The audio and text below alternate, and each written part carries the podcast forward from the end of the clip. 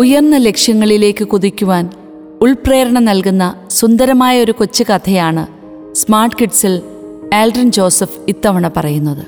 എനിക്കും നിങ്ങളെപ്പോലെ വലിയ ഒരു ഡോക്ടറാകണം സ്കൂളിൽ നിന്ന് ഒരു ചടങ്ങിനിടയിലാണ് ആ സ്വരം കേട്ടത്.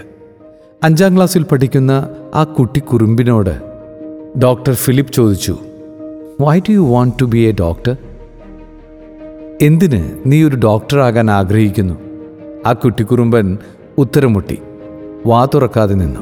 ഡോക്ടർ ഫിലിപ്പ് പുഞ്ചിരിച്ചുകൊണ്ട് മൈക്കിനടുത്തെത്തി പറഞ്ഞു ഉയർന്ന ലക്ഷ്യങ്ങൾ കീഴടക്കാൻ വ്യക്തമായ കാരണങ്ങളും നമുക്ക് വേണം. കേട്ടിരുന്ന കുട്ടികൾക്ക് ഒന്നും മനസ്സിലായില്ല. ഡോക്ടർ ഫിലിപ്പ് മെല്ലെ തന്റെ കഥ പറഞ്ഞു തുടങ്ങി.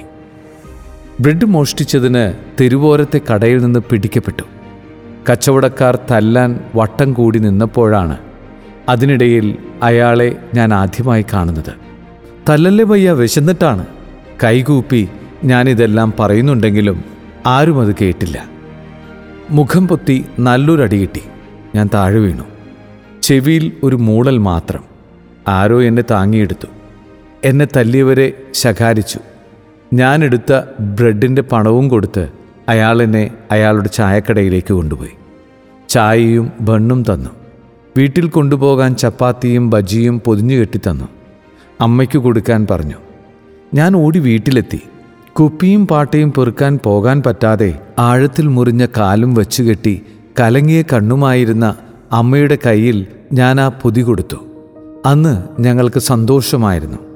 അമ്മയോട് ഞാൻ ഒന്നും പറഞ്ഞില്ല. കാലം കടന്നുപോയി. എന്നെ സഹായിച്ച ആളെ ഞാൻ ഇടയ്ക്കിടെ കാണുമായിരുന്നു. എപ്പോൾ വന്നാലും റൊട്ടിയും ബജിയും ഫ്രീ ആയി തരും കൂടെ ഒരു പുഞ്ചിരിയും. അയാളോട് ഞാൻ ഒന്നും സംസാരിച്ചിട്ടില്ല. എപ്പോഴും തിരക്കിലായിരുന്നു അയാൾ. കാലിലെ മുറിവ് ഇൻഫെക്ഷനായി പഴുത്ത് വേണ്ട ചികിത്സ കിട്ടാതെ സർക്കാർ ആശുപത്രിയിൽ കിടന്ന് അമ്മ മരിക്കുമ്പോഴാണ് ഞാൻ തീരുമാനമെടുത്തത്. എനിക്കൊരു ഡോക്ടറാകണമെന്ന്. അമ്മ മരിക്കുമ്പോൾ ഞാൻ കരഞ്ഞില്ല. കാരണം ഏറെ നാളായി കരഞ്ഞു കരഞ്ഞ് കണ്ണീരെല്ലാം വറ്റിയ പോലെയായിരുന്നു. അമ്മയുടെ ആക്സിഡന്റ് ക്ലെയിം കിട്ടിയത് മൂന്ന് വർഷം കഴിഞ്ഞാണ്. നിസ്സംഗതയോടെ ഞാനത് കയ്യിൽ വാങ്ങി. പിന്നീടങ്ങ് വാശിയോടെ പഠിച്ചു. ഡോക്ടറായി. ആശുപത്രി കിടക്കയിലെ അമ്മയുടെ നിസ്സഹായമായ കിടപ്പായിരുന്നു എന്റെ ഇൻസ്പിറേഷൻ. ഡൽഹിയിലെ എയിംസ് ആശുപത്രിയിൽ ഞാൻ ജൂനിയർ സർജനായി ഇരിക്കുമ്പോൾ ഒരു പെൺകുട്ടി എന്റെ ക്യാബിനിൽ വന്നു. അവളുടെ അപ്പന്റെ സർജറിക്കായി പണമില്ലെന്നും രോഗം സീരിയസ് ആണെന്നും അവൾ പറഞ്ഞു. ഡോക്ടർ സിറ്റിയുടെ നടുവിൽ ഞങ്ങൾക്കൊരു റെസ്റ്റോറന്റ് ഉണ്ട് വർഷങ്ങളായി നടത്തുന്നു. പക്ഷേ പാപ്പ അതുകൊണ്ട് ഒന്നും നേടിയില്ല. പലർക്കും ഫ്രീ ആയ ഭക്ഷണം കൊടുത്തു. ഒന്നും സമ്പാദിക്കാതെയാണ് ജീവിച്ചത്. ആ പെൺകുട്ടി പറഞ്ഞത് കേട്ടപ്പോൾ എന്റെ മനസ്സിലൊരു മിന്നൽ പിണർ പാഞ്ഞു. ഞാൻ ഐ സിയുയിലേക്ക് ഓടി. അതെ അത് അയാൾ തന്നെ.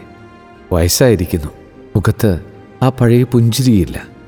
രോഗക്കിടക്കയിൽ അദ്ദേഹത്തെ കണ്ടപ്പോൾ സങ്കടം തോന്നിയെങ്കിലും ഡോക്ടറായ എന്റെ അടുക്കൽ തന്നെ അദ്ദേഹത്തെ കൊണ്ടുവന്ന നിയോഗമോർത്ത് ഉള്ളിൽ സന്തോഷം നിറഞ്ഞു. പണ്ട് കിട്ടിയ റൊട്ടിയും ഭജിയും എന്റെ മനസ്സിൽ തെളിഞ്ഞു വന്നു. എന്റെ കണ്ണ് നിറഞ്ഞൊഴുകുന്നത് കണ്ടുനിന്ന അയാളുടെ മോൾക്ക് ഒന്നും മനസ്സിലായില്ല. അമൂല്യമായ എന്തോ കണ്ടുകിട്ടിയ ഒരു കുഞ്ഞിന്റെ ആനന്ദമായിരുന്നു എനിക്ക്. ഞാൻ എന്തിനൊരു ഡോക്ടറായി എന്ന് ഞാൻ തിരിച്ചറിഞ്ഞ നിമിഷം എന്റെ നിയോഗം ഞാൻ അറിഞ്ഞത് അന്നായിരുന്നു. കാശൊന്നും വാങ്ങാതെ തന്നെ ആ സർജറി ഞാൻ നടത്തി. പിന്നീടും അതുപോലെ ഏറെ നാളുകളായി സേവനം ചെയ്തു വരുന്നു. ഓരോ തവണയും എന്റെ സന്തോഷത്തിന് അതിരുകളില്ല. തളർച്ചയറിയാതെ ഉയരങ്ങളിലേക്ക് ഞാൻ പറന്നുയർന്നു. ഇന്ന് ഇന്ത്യയിലെ ഏറ്റവും തിരക്കുള്ള സർജനായി ഉയർന്നു നിൽക്കുമ്പോഴും തല കുമ്പിടുകയാണ് ഞാൻ. അന്ന് ലഭിച്ച റൊട്ടിക്കും ഭജിക്കും വേണ്ടി എന്നാൽ ആകുന്ന പോലെ നന്ദി പറയുക മാത്രമാണ് ഇന്ന് ഞാൻ ചെയ്യുന്നത്. കുഞ്ഞുങ്ങളെ ഉയർന്ന ലക്ഷ്യങ്ങൾ കീഴടക്കാൻ നിരന്തരമായ പരിശ്രമം നിങ്ങളിലുണ്ടാവണം ചില നിയോഗങ്ങൾ അത്ഭുതം പോലെ നമ്മുടെ ജീവിതത്തിൽ വന്നു ചേരുന്നത് അപ്പോൾ നമുക്ക് കാണാനാവും.